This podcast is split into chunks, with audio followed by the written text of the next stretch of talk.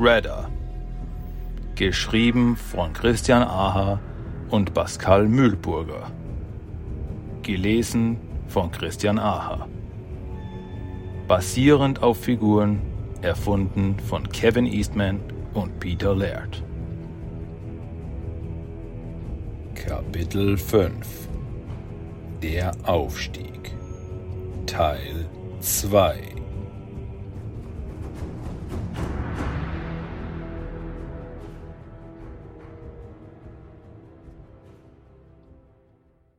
Du kannst das.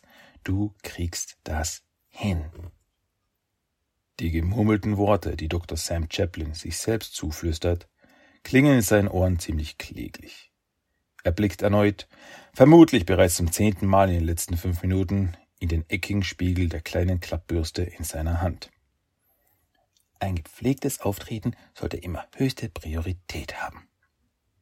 Diese Weisheit seiner Mutter, Gott habe sie selig, haben die feuerroten Locken auf seinen Kopf wohl nicht richtig mitbekommen. Denn egal, wie oft und gründlich er auch versucht, sie zu zähmen, die Optik eines gerade aus dem Bett gefallenen Teenagers wird er nie los. Wie auch immer. Für heute wird es schon langen. Zumindest hofft er das inständig. Er packt die Bürste wieder in seinen Laborkittel, als sich schwere Schritte nähern. Sein Herz beginnt schneller zu schlagen, als sein Vorgesetzter an ihm vorbeiläuft, und Sam atmet tief ein. Jetzt oder nie? Mr. Saki! Mr. Saki! Ruft er dem Mann im Anzug und seinen beiden breitschultrigen Bodyguards zu. Der Mann bleibt stehen, dreht sich jedoch nicht um, als er ihm mit lustloser Stimme antwortet. Mr. Oroku. Sam schaut ihn verdutzt an. Zum einen, weil er nicht wirklich damit gerechnet hat, eine Antwort zu erhalten, zum anderen, weil er, um ganz ehrlich zu sein, die Antwort nicht versteht. Wie bitte? Der Familienname ist Oroku. Dr. Sam Chaplin, Harvard-Absolvent, Erfinder und Genie, möchte sich am liebsten selbst ohrfeigen. Der Rekord für die schnellste Beleidigung eines Vorgesetzten gehört definitiv ihm, doch davon wird er sich nicht viel kaufen können. Die Farbe seines Gesichts gleicht sich langsam seinen Haaren an. Verzeihung, Sir, es war nicht meine Absicht, den Namen Ihres Vaters zu beleidigen, stottert er verlegen. Die Antwort auf seine Entschuldigung macht die Situation nicht gerade besser. Es ist der Name meines Bruders, ertönt knurrend die Stimme Oroku Sakis. Sams Mund ist komplett ausgetrocknet und Schweißperlen bilden sich auf seiner Stirn. Oh Mann, willst du vielleicht noch seinen Hund beleidigen? Und Sie sind... Sam braucht eine kurze Weile, bis sein Verstand wieder in der Lage ist, Befehle an seinen restlichen Körper zu schicken. Sakis Gesicht bleibt emotionslos.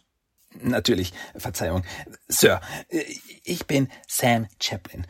Dr. Sam Chaplin meine ich. Also, ich arbeite in der Forschungsabteilung und ich wollte Ihnen nur sagen, was für eine Ehre es für mich ist, für Sie und Ihre Organisation arbeiten zu dürfen. Wissen Sie, ich habe vorher in einem Technikunternehmen gearbeitet und naja, das war eigentlich eher nur Fließbandarbeit und ich wirklich entfalten konnte ich mich da überhaupt nicht und daher... Die erhobene Hand Oroku Sakis unterbricht den Sturzbach an Worten aus Chaplins Mund. Meine Zeit ist knapp bemessen. Was wollen Sie? Ja, natürlich. Also, wären Sie so freundlich, mich kurz in mein Labor zu begleiten? Ich muss Ihnen unbedingt etwas zeigen. Und warum sollte ich meine Zeit dafür aufopfern wollen, Doktor? Antwortet Saki mit einem Tonfall, der jegliches Interesse an dieser Konversation vermissen lässt. Deswegen. Sam greift in seinen Laborkittel und fördert ein kleines Stück Metall zutage, das merkwürdig zu vibrieren scheint. Das Fragment ist nicht größer als eine Münze, und doch hat er das Gefühl, ein Gewicht ungeheuren Ausmaßes in Händen zu halten. Sakis linke Augenbraue hebt sich leicht. Was ist das? Dr. Chaplin lächelt verschmitzt. Das erzähle ich Ihnen, wenn Sie mir folgen, antwortet er mit sehr zittrigem Selbstbewusstsein. Sein Herz rast und versucht mit aller Kraft seiner Brust zu entspringen. Saki nickt seinen Gorillas hinter sich zu und beide verbeugen sich leicht, bevor sie sich abwenden und von dannen ziehen. Sie haben ein Interesse, Doktor. Vorerst. In Sams Kopf feuern sämtliche Synapsen gerade ein Feuerwerk ab. Hektisch steckt er das Stück Metall wieder in den Kittel. Vielen Dank, Sir. Sie werden sehen, ich habe Ihnen nicht zu viel versprochen. Folgen Sie mir bitte. Der Weg zum Labor ist nicht lang, doch der Doktor schafft es trotzdem, die wenigen Minuten mit einem weiteren Tsunami an Worten zu füllen. Ich glaube, ich kann Ihnen sehr nützlich sein, Mr. Oroku. Ich mag noch nicht lange in diesem Unternehmen sein, aber ich habe schon das ein oder andere Produkt mit meinem Team entwickeln können, das für Sie von großem Nutzen sein wird, aber das werden Sie ja gleich selbst sehen können.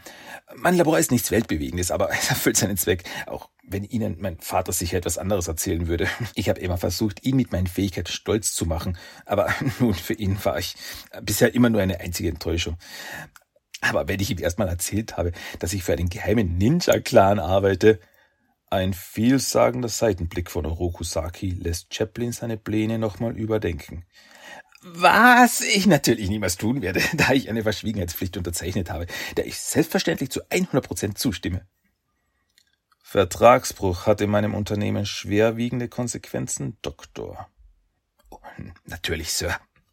Sam schluckt, und als sie die Tür zu seinem Labor erreichen, haben sich die Schweißperlen auf seiner Stirn drastisch vermehrt.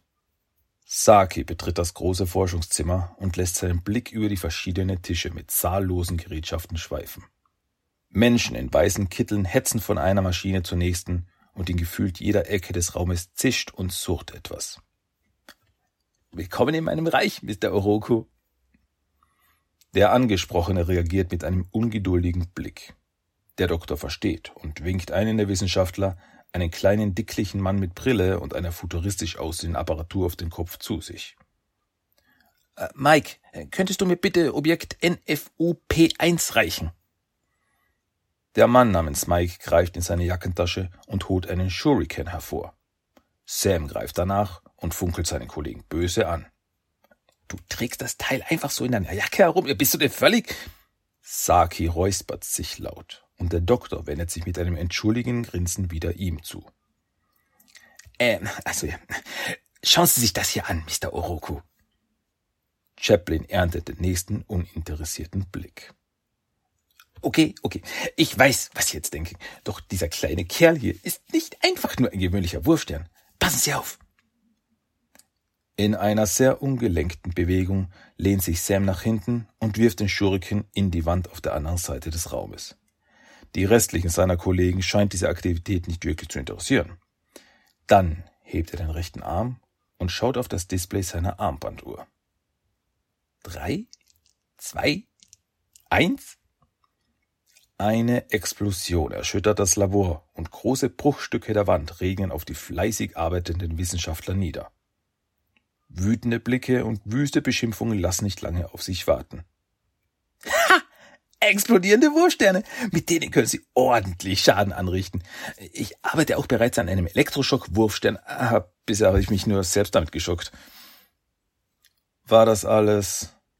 Fragt Saki mit noch immer nicht wirklich überzeugter Stimme.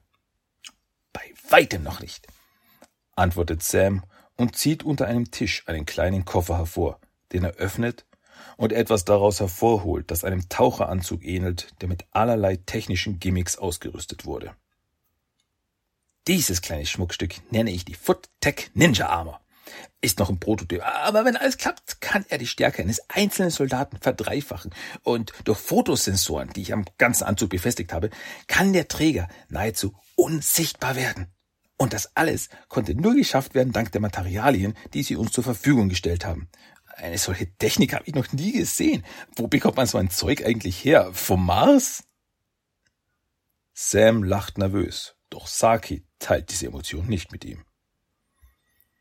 Das sollte nicht in ihrem Interesse liegen, und weitere Fragen danach wären nicht gut für ihre Gesundheit. Der Doktor nickt schnell und scheint den Fußboden plötzlich sehr interessant zu finden. Zeigen Sie mir nun endlich das, wofür ich Ihnen gefolgt bin, Doktor. Ich habe genug von Ihren Spielsachen. Ja, natürlich. Folgen Sie mir bitte. Eigentlich hat er gehofft, mehr Informationen über die Materialien seiner Forschung zu erhalten, doch Sam ist clever genug, nun nichts mehr zu sagen. Stumm geht er zu einem großen Tisch und tippt auf der daraufliegenden Tastatur einige Zahlen ein.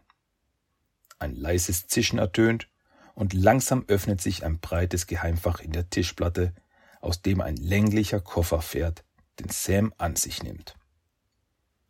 »Das hier ist mein Meisterwerk. Öffne sie ihn!« Saki nimmt den Koffer an sich und öffnet ihn. Im Inneren liegt ein Schwert, dessen leicht gebogene Klinge im künstlichen Licht der Lampen des Labors silberig schimmert. Der Griff ist geschmückt mit goldenen, geschwungenen Verzierungen und der Handschutz ähnelt einer teuflischen Klaue mit 3 langen, spitzen Krallen. »Was ist das für ein Schwert?« fragt Saki, dieses Mal mit tatsächlichem Interesse. »Das ist kein gewöhnliches Schwert. Die Klinge besteht aus vielen dieser kleinen Materialien.« Das surrende Metallstück wird erneut hervorgeholt. »Diese kleinen Fragmente haben besondere Fähigkeiten. Ich zeige es Ihnen. Im Griff ist ein kleiner Schalter integriert und sobald dieser betätigt wird...« Sam drückt auf einen kleinen Knopf am oberen Ende des Griffes und sofort spürt Saki eine leichte und doch intensive Vibration durch seinen Arm fließen. »Spüren Sie das, Sir? Eine ganz feine Vibration auf Nanoebene. Dadurch wird das Schwert unzerstörbar, kann aber im Gegenzug jedes dem Menschen bekannte Material zerschneiden.« Auf das Gesicht Sakis schleicht sich so etwas wie ein Lächeln. »Scheinbar können Sie mir doch noch von Nutzen sein, Dr. Chaplin.« Sam spürt, wie eine Woge der Erleichterung durch seinen Körper strömt. »Das ist es. Das ist der Moment, an dem sich mein Leben wandelt.« »Danke, Sir. Vielen Dank. Ich habe mich zudem auch ein wenig mit japanischer Mythologie befasst und dort hört man öfters von magischen Schwertern. Und bei diesen bekommt man sofort das Gefühl, ein Dämon selbst habe es geschmiedet. Also nenne ich es das Schwert von Tengu.« Ein wahrhaft passender Name. Saki betätigt den Knopf am Griff des Schwertes und die Schwingungen stoppen. Er nickt zufrieden. Dann macht er auf der Stelle kehrt und begibt sich zum Ausgang. Sir, ich hätte noch andere Dinge, die Sie sicher interessieren könnten. Im Moment arbeiten wir an sehr starken Termitgranaten oder an einer ganz neuen Form von Zellgeneration. Wir haben uns da von Würmern inspirieren lassen. Ein sehr interessantes Thema, an dem ich...« Saki dreht sich um und der Doktor verstummt. »Ein anderes Mal, Doktor. Meine Zeit wurde heute genug in Anspruch genommen.« Dr. Sam Chaplin senkt leicht den Kopf und nickt nervös. Im nächsten Moment ist Oroku Saki verschwunden. Nach ein paar weiteren Sekunden schafft Chaplin es wieder, sich zu bewegen, und er muss sich zurückhalten, nicht mitten in seinem Labor einen Freudentanz aufzuführen. »Ich habe es geschafft. Ich konnte ihn tatsächlich beeindrucken. Das ist der beste Job meines Lebens.« Mit einem breiten Grinsen im Gesicht begibt er sich ebenfalls in Richtung Ausgang. Vorbei an all den Maschinen und Gerätschaften, die ihn in Zukunft sicherlich noch das ein oder andere Lob seines Arbeitgebers einbringen werden. Ruhm, Ehre und Respekt. All das, wovon er schon immer geträumt hat, sind nun in greifbarer Nähe. Und niemand wird ihm diesen Triumph streitig machen können. »Hey Kollege, kümmerst dich jetzt vielleicht mal um die Wand, die du hochgejagt hast? Repariert sich bestimmt nicht von alleine.« Das Grinsen schwindet nicht von Sams Gesicht, als er die ersten großen Bruchstücke vom Boden aufhebt.